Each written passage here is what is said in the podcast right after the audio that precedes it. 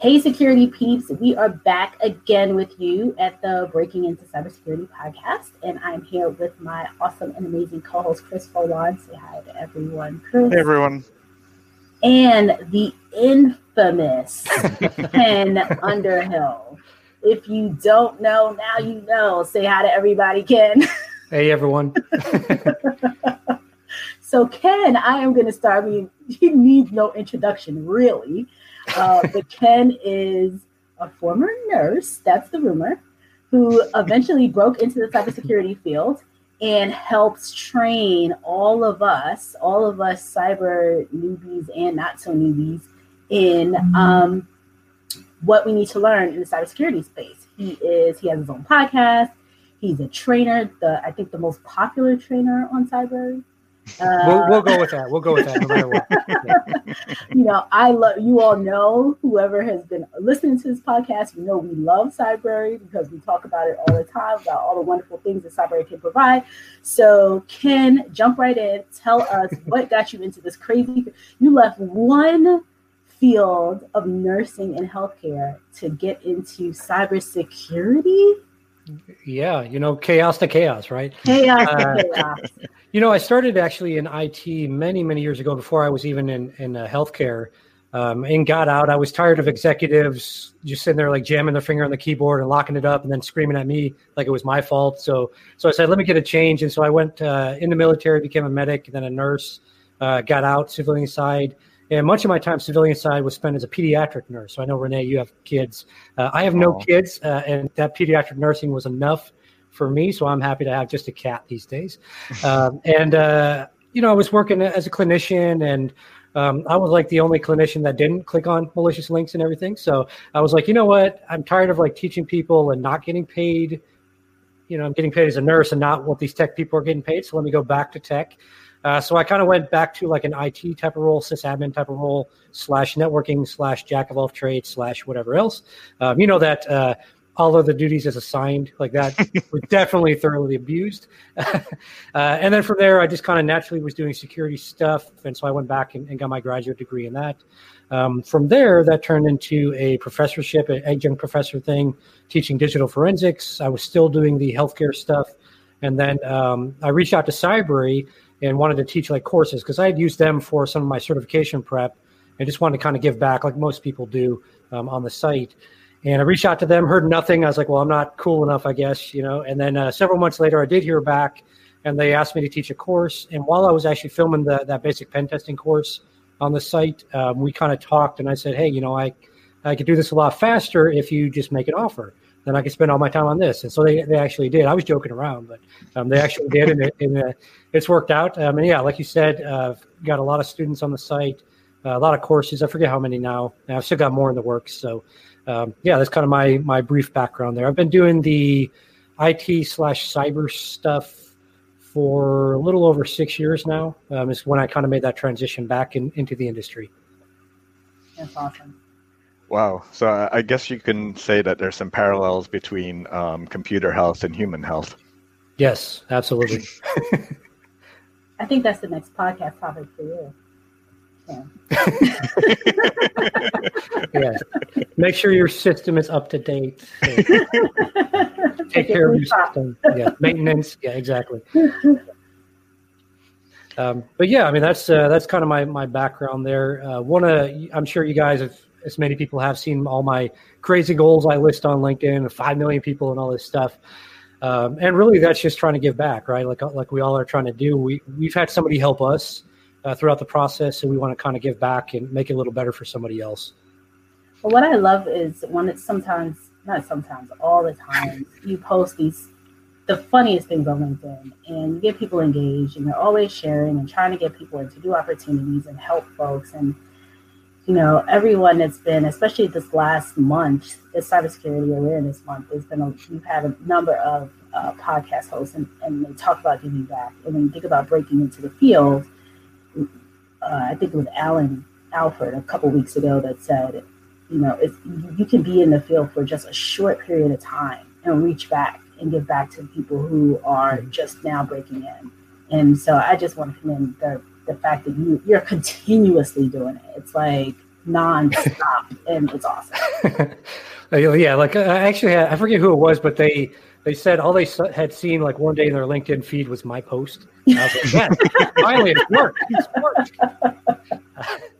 I finally hacked LinkedIn. Uh, no, you know, and I think it's I think it's important. Cybersecurity as an industry and all the different facets, which I'm sure you guys have talked about many times on the podcast, all the different areas you can go into. Because some people think that cybersecurity is like one job, and that's not the case. You know, it's an entire industry across. it touches so many things, even in healthcare.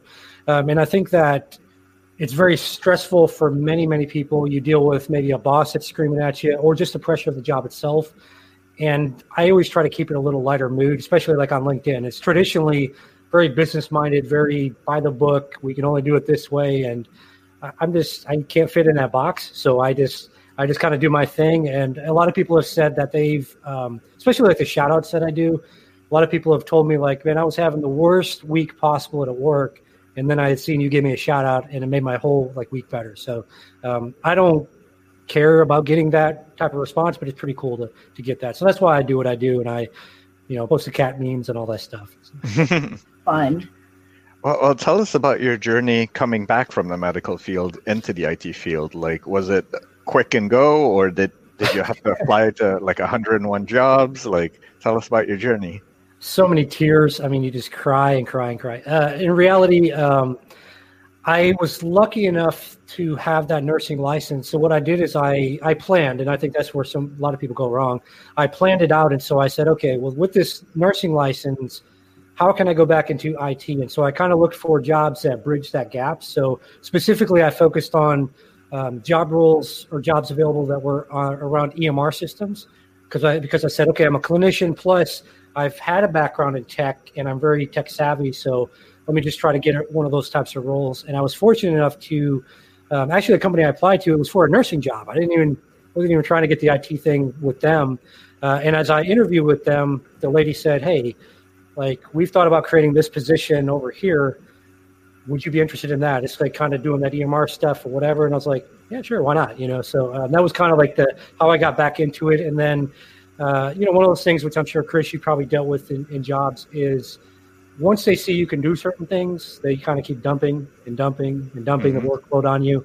Um, and so that's where I kind of went back into like more of the sysadmin, network engineer stuff, and then plus still doing the EMR stuff there. Um, and then from there, it was more about just continuously learning all the time. Um, and then when I went back to school to uh, go for the graduate degree, that's when I somebody had mentioned Cybrary. I'd never heard of them before. Um, and they said, "Yeah, it's free free training." I was like, "I'm all about free. I will take it." Uh, so I uh, started using them there. So yeah, I mean, it wasn't. Um, I don't want to say it was an easy transition. It's just I was prepared because I had done it before many years before, um, and so I was always kind of tech savvy and keeping up with troubleshooting stuff. And um, as you guys probably know, and listeners probably know, when you mentioned that you know anything about tech at all, you're immediately the help desk for everyone you know friends family strangers on the street. Uh, and so that's how you get more of the practice and just kind of get your hands on stuff going as well. So um, it wasn't an easy transition but i planned appropriately and i found that the strength i found the strengths i had already and then used those to pivot into back into the industry. What is emr so people know Oh, uh, electronic medical record, or in the hospital, it's normally called EHR, electronic health record. So basically, just the the system the doctor's using to to have your patient chart in there. Right, and usually there isn't a person, or it's I guess harder to find in that industry, harder to find people who know that skill, who have that skill. Yeah, it's tough, especially like with Epic, which is a popular one in most of the hospitals. Uh, it's tough to find somebody that's kind of got that clinical background as well as the tech side that can break down something and explain it properly. Um, it's very easy to find somebody that's technical savvy, right, and plug them into that role. It's easy to find a clinician that's really good on the medical side, but that's not technically savvy at all. But it's tough to find that that sweet spot, that unicorn, so to speak, that can mm-hmm. do both of those. So, yeah, and which so is that, kind of a. Oh, sorry. Go ahead. No, go ahead. Go ahead. I, I was going to say that unicorn, which is what it seems like every job posting in cyber now is looking for. Yeah. Um, you need 11 11,000 certifications and 12 degrees and minimum wage entry level. So. Yeah, exactly. Well, that's my, that's my tan. I'll get off my soapbox. don't don't get me started, Ken. um, what I wanted to point out to the to the listeners and to the viewers is every time we get, you know, we talk about the cross section, the, the transitioning, the different careers, transitioning into careers. And I always tell people don't throw out the baby with the bathwater. So the saying, you know, you want to start from the year, starting from the bottom, you don't have to. So Ken transition, you had this tech, you had this medical background, you mm-hmm. brought that skill with the knowledge, with the other experience and skills, and brought that to the table. And that's how you were able to segue in. So I just want to kind of reiterate that because we get that often where people they are coming from a different industry, they think they have to completely start at the bottom, which is not the case, or they think they don't they don't realize bringing in that transferable skill that these additional skills are so important, and there are jobs out there that are looking for you as a unicorn where you may not think you're a unicorn, but you are to somebody. Uh, yeah, and then uh, can, can also mention that once you're in, if you show that you have a competency in something else, they'll keep adding to that and adding to that and adding to that. So once you get your foot in the door for a company that you might like, doing a role that you'll be happy with for right now, but maybe it's not your dream role, then you can start getting additional responsibilities and working your way up. Yeah. yeah, absolutely. You know, and, and I think um, one person that touches on that a lot is Kirsten Brazier, which I'm, I'm sure you guys know. Um, she talks about that a lot of like, okay, look at the company that you want to work at and figure out what skills you have and how you can fit in that company right now. And then from there, once you show them like you're a good worker, you're learning, you know, you're a good fit for the team, then you can say, yes, I want to start taking on more security stuff. And then they'll naturally plug you into those areas. At least most good companies will. So that's yeah. A lot of people I speak to, and, and most of them don't listen to me, unfortunately. But um, a lot of people I speak to, I got to go get a master's degree in cybersecurity and that's how I'm going to get in. And as soon as I get that or these certifications, like I'm going to get this six figure salary and it's all going to be peachy. And then, uh, you know, a year later, you talk to them and they're doing the same, they're working the same job. They're still trying to get into the industry and they won't listen to you because you're like, well, maybe you need to relocate, maybe because there's no jobs in your area. Maybe you need to try to just get your foot in the door at a company, at a security company, maybe a product focused company. They still don't want to listen. You know, at a certain point, it's like, okay, you know everything. Um, I'll see you in another year when you're still working that same job. Yeah, it's like good luck. Yeah, Somebody exactly. asked, "What was your biggest?" Um, Brian, who's on the who actually chatted in, what was your biggest challenge switching careers? Um, I think the biggest challenge is you getting your you getting in your own way. Um, and I, you know, like I said, I, am pretty tech savvy, and I was still like, well, when I looked through job postings, I was like, well, I don't have that, I don't have that, I don't have that. And at a certain point, I was just like, well, what I do have is that I can literally learn software in a day. Like a lot of these uh, products out there uh, that these vendors are offering, I can learn these things in a matter of hours and be proficient in them. And I was like, well, if I can do that with with all these different things that I've done over the years, I can do this with any EMR system. Yeah, maybe it takes me a week or two, but I can learn it. And in fact, when I when I had gotten um, that first role there and learned their EMR system, they were shocked because their their super user that they had it took him almost a year to learn the level I had in like two weeks. So it's just you you really get in your own way sometimes of saying, well, I don't meet all these criteria. Let me not apply for this job. Apply for that job. Now, if it's a CISO job, and you're trying to get in the industry, like, come on, be a little realistic here. Don't waste anybody's time. But if it's like a SOC analyst, you know, cybersecurity analyst type role, then take that shot, apply for it. You never know if they'll see your resume and then say, well, you don't have the experience for this, but we've got this other thing we just created. And we were talking about in the meeting yesterday, the job's just created today. Do you want to come in for an interview on that one? So, and that's actually happened to me several times throughout my career. I've just kind of like talked to people and they're like, oh, yeah, we literally just created this job yesterday. Do you want it? I'm like, yeah, I'll take it. So don't, don't get in your own way is probably the best advice I can ever give you. Do, do you ever feel like you suffer from imposter syndrome? All the time. I mean, that's, I mean, all the time. And I also own, own a, a my consulting business where I do uh, online marketing and stuff like that. You're always going to feel like an imposter. The thing you have to remember is that you know more than somebody else, and there's always somebody that's going to know more than you. So every single day I wake up, I feel, I'm like, I know nothing about cybersecurity at all. And then I'm like, oh, yeah, I actually do. Because then I teach a course and, and I'm like, yeah, I know all this stuff. A lot of people don't. Um, and then same thing like with, with the business side of things, I'll, I'll, be like, I have, I have no clue on all these things. Somebody else is smarter than me. And then like I make money for clients and they're like, yay. And I'm like, oh, I guess I do know something. So yeah, you're, you're always going to get that. And I think recognizing that the only thing you can keep doing is continuously learning and that you'll never know everything those are sort of things that I fall back on, and I, I you know, like my warm little blanket, I wrap myself in. So um, that's all I can do. I was going to add that you are so proficient at social media. I mean, from and, and seriously, I think no. that one of the things that come, you know, you do it so well. You are out there all the time. To your point, somebody saw four or five of your posts all at once. It's like, yay, I did it.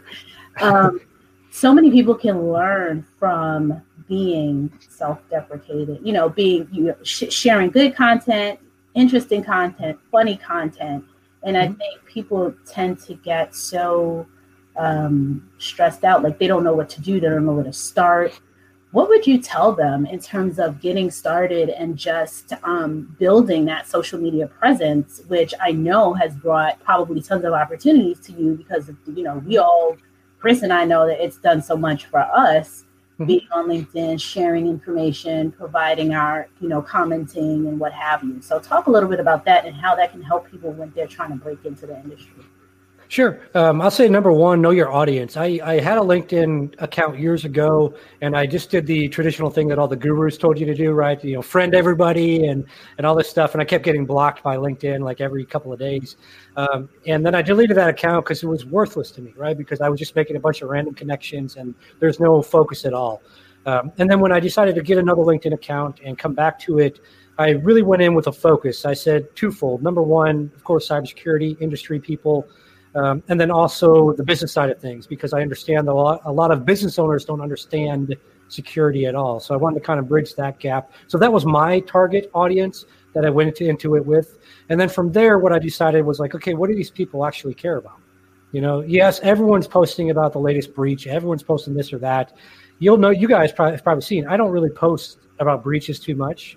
I, I mean, that's that's honestly, that's old news. There's always going to be a breach. Always. There's always going to be something, and everyone else is doing that. And I'm like, okay, well, how do you cut a, cut through all that noise and everything? The easiest way to do that is figure out like how can people enjoy them li- their lives. Like everyone's still a human, and what do people like? And so start when you connect with people, start seeing like what are they posting. And they're hopefully they're not all posting about breaches. Hopefully it's something else like, oh, my kids this or that. Oh, I got a new car, whatever it is. Figure out something that they are doing that's not cybersecurity related, something they're interested in. It might be a skill they list or something that's random, like, okay, maybe they know how to do video editing. And you're like, well, how does this person know that, right? Ask them about that. So anything like that, and that's actually how I started, like, kind of building it. I was sending sending people messages after I connected with them, saying, "Oh, I see you have this skill, or I see you've posted about this. That's kind of interesting. How'd you get into that?" And you start building those relationships and then once you get enough connections it's pretty easy to then send someone a connection request because you've got mutual connections and you can start growing it from there. Um, one of the biggest value points that i've heard a lot of people don't use is linkedin offers birthday notifications.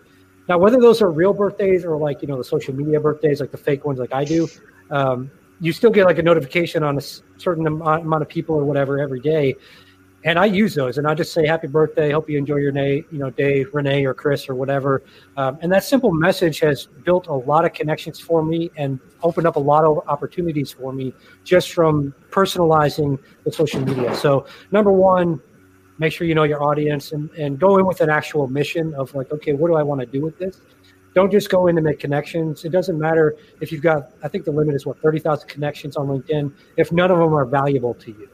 But if you go in there and you've got 600 connections and every single one is strategic, and those can open up job opportunities for you. So, someone getting in, into the industry, if your goal is to get a job, start networking with the thought leaders of the industry, start connecting with them, and see how you can give them value. Do not send them a message, and I'm saying this from experience, from people sending me a thousand messages. Do not send a message saying, please, please, please, I need a job. That's not going to work. It's a big turnoff. I'll probably block you immediately. Um, and in best case scenario, I'll tell you like go use a, a free resource and learn some stuff. But it's just a waste of somebody's time. Just go in there and say, hey, how can I help you on some projects?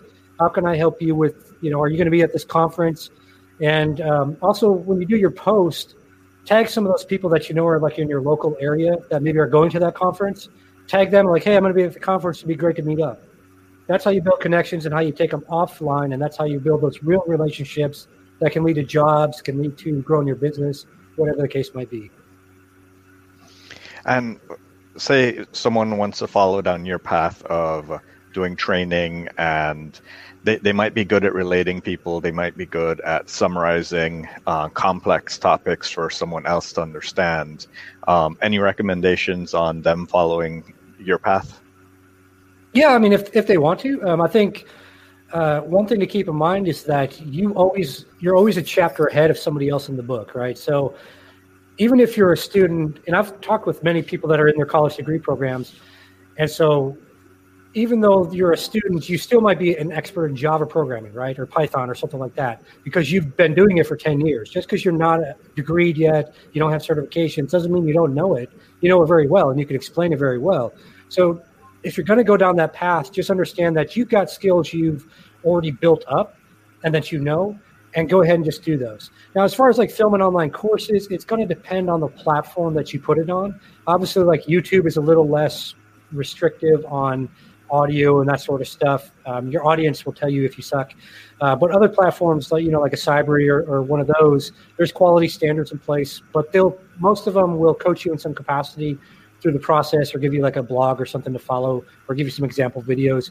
So just understand that you're if you've never done it before, you're not going to be an expert right off the bat. Like I totally sucked at my very first course ever, and people were not shy about letting me know. And that was over on um, uh, Udemy.com. It was a customer service course.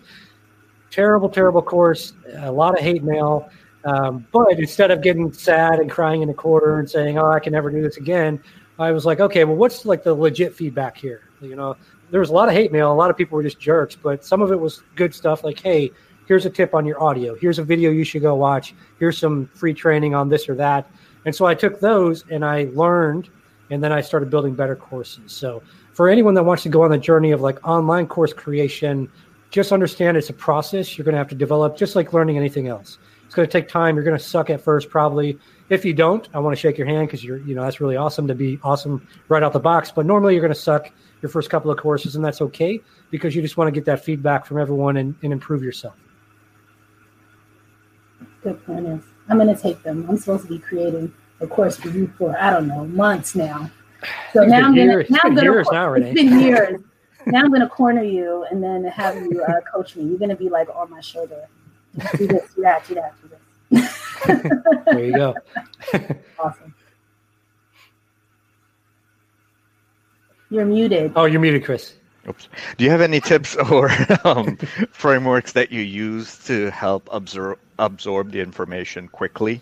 Um, because you sound like you you learn things so quickly. How do you do that? Any tips yeah. for people?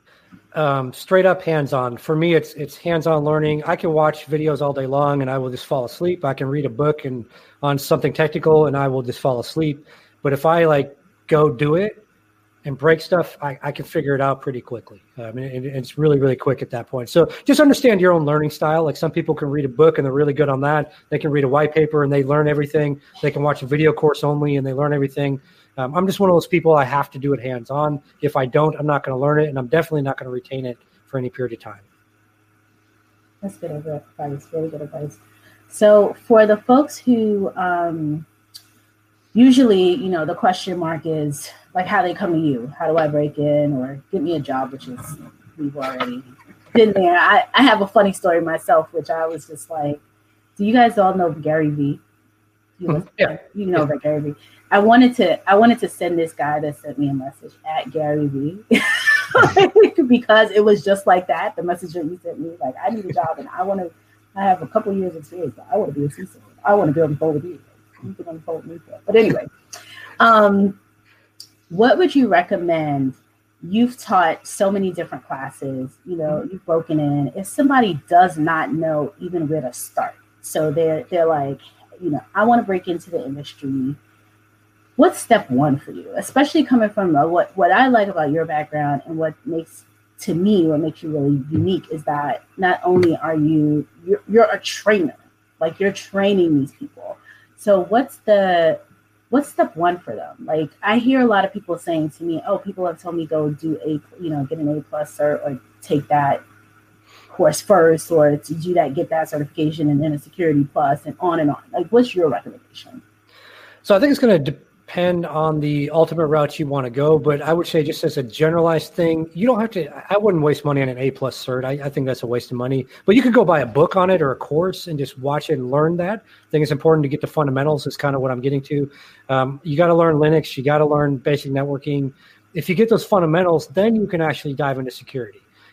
How uh, my question would be like, how can you actually secure something you don't you don't understand it? You don't understand how a network communicates. You don't understand if I say the term VLAN, you have no clue what I'm talking about. If I say uh, VMware, you don't even know what that is. Uh, you know, like these fundamental things, you have to get the fundamentals. So focus first. If you want to get into cybersecurity, I always tell people focus first on becoming like a sysadmin, help desk, or network engineer, admin, something like that.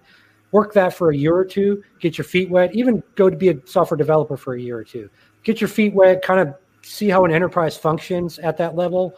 And then from there, pivot over to cybersecurity and start maybe on the defensive side of the house, going SOC analyst or or whatever. I think it, I think it's a mature way of thinking about it because you're doing a disservice to the industry if you don't understand the fundamentals and you can't effectively secure stuff. Like we can throw all sorts of bells and whistles on a network, but the reality is if you don't understand that a user clicking this can decimate all that, then you're not going to be a good security practitioner. So I think starting with the fundamentals, people don't want to hear that usually. They don't. I don't want to put in the work. I don't. I just want to come in and make six figures and get a master's degree and, and be right in, in a CISO job.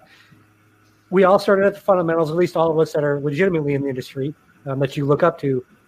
We all started with the fundamentals, and so you don't have to get certifications. I, I want to stress that. Like, I think they're beneficial. I think a college degree, if that's something that you want to do, I think that's beneficial. But the reality is, if you can just get that first like IT job, if you're if you're coming from like no IT background at all, if you can get that first IT job, get some experience, and then from there, you're naturally going to be doing security related things, right? As a help desk, you're going to be doing IAM. You know, as a network engineer, you're going to be securing and configuring firewalls and routers and switches. And so all these things and SIEMs you know, so you're going to get exposure to security and you're not really realizing it because you're thinking, I got to get a job that says cybersecurity in the title.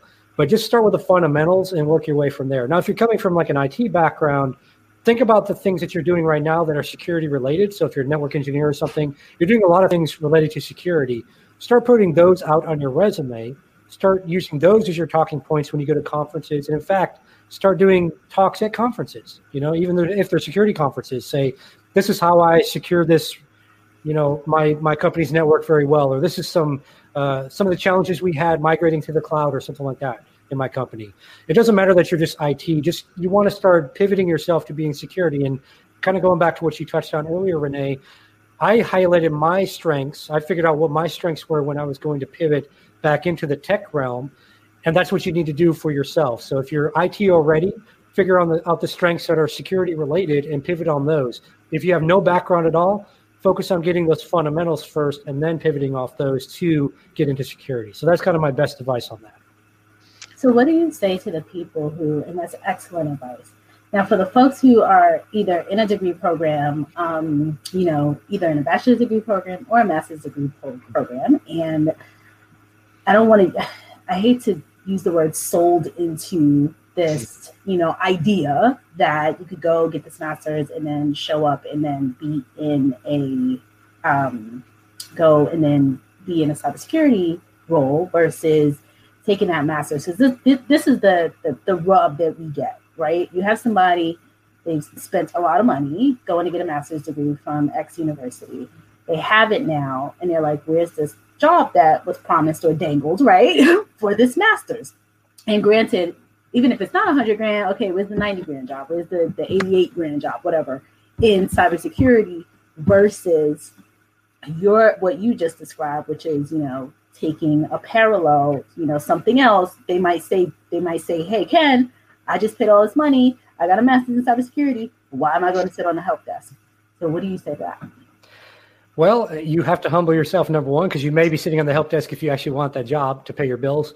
Uh, but I would say that if you have a master's degree, what you can do is you can, a lot of universities, you can try to be an adjunct.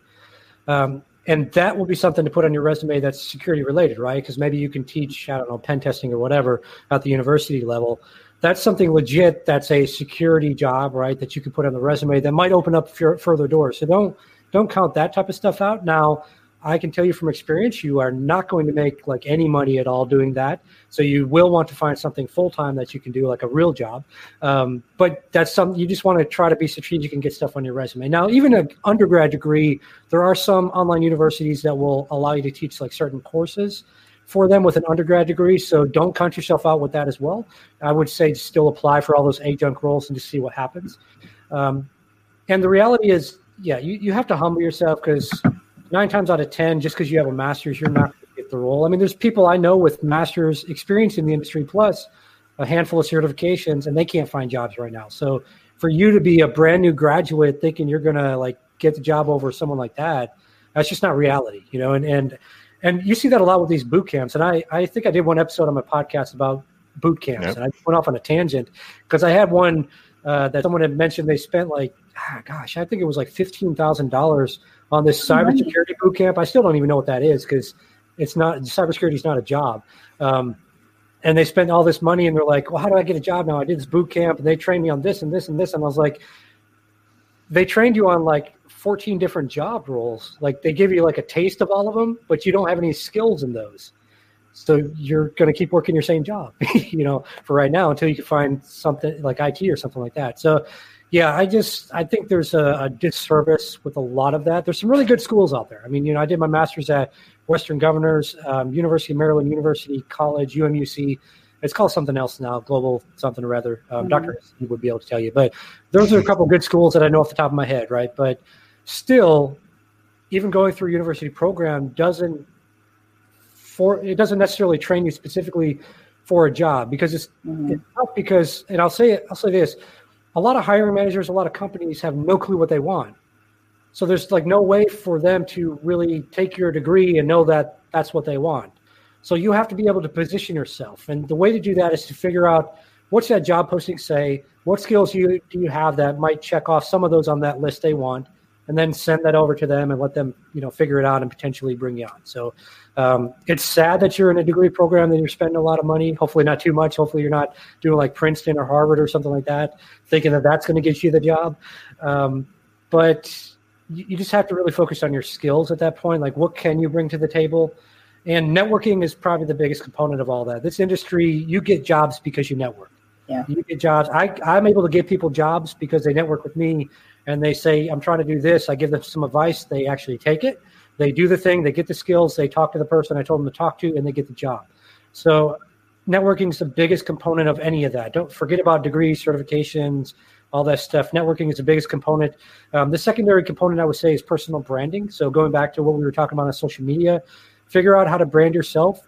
And I would say at, at a minimum, if you want people to know your skills without you having to hope to get a job interview to get the skills shown, then start filming YouTube videos. Just do a screen recording of you doing something, showing me how to do something. Show me how to set up an AWS account. It doesn't matter. Like, yeah, I know how to do that, but somebody else doesn't. So if you can show those skills, it's showing a, a hiring manager that number one, you're giving back to the industry because you're filming these videos, and number two, that you have these skills that you claim to have on your resume. Wow, that's a lot of great advice, and it's hard pressed to ask you my last final question is how do you how do you summarize that into one piece of advice that um, you, you would share with someone? Listen to renee and chris.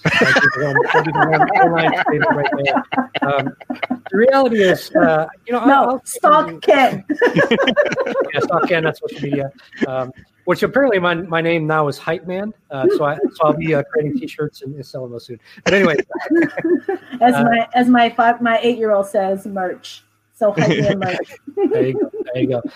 Um, I would say just you really just have to to sort of sit down and get clarity on what you want to do. And it's tough when you're trying to break into the industry because you have no clue what you want to do. But I would say the way to do that is find either find conferences in your area where you can kind of get exposed to different things and talk to, to different people to then figure out which way you want to go.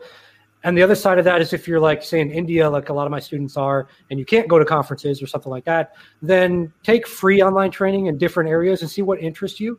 And then from there, make that the path that you decide to go on and, and do everything that you're possible to, to go down that path. That, that, that's such great advice. That's usually the first thing I tell um, anyone that I coach is really figure out where you want to go, and then from there we can create a path forward. Yeah, absolutely. Awesome. Well, Ken, it's been a long time coming. We have to have you back. Thank you so I, much. I feel like a celebrity now. Like I've, I'm like all these other people get to get on there. Like I'm not cool enough quite yet. Um, now I feel like I'm basically. basically you did it. You made now. it. You made it. It's like you the Oprah. That off your list. yes, yes. the right Oprah. Off, right off the bucket list. Yes. awesome. Well, thank you so much, and we look forward. I mean, we have to bring you back on because we didn't even get to talk about your podcast or all this other stuff that you have going on. So we'll do a part two and bring you on um, for another special edition of Breaking Cybersecurity. So thank you.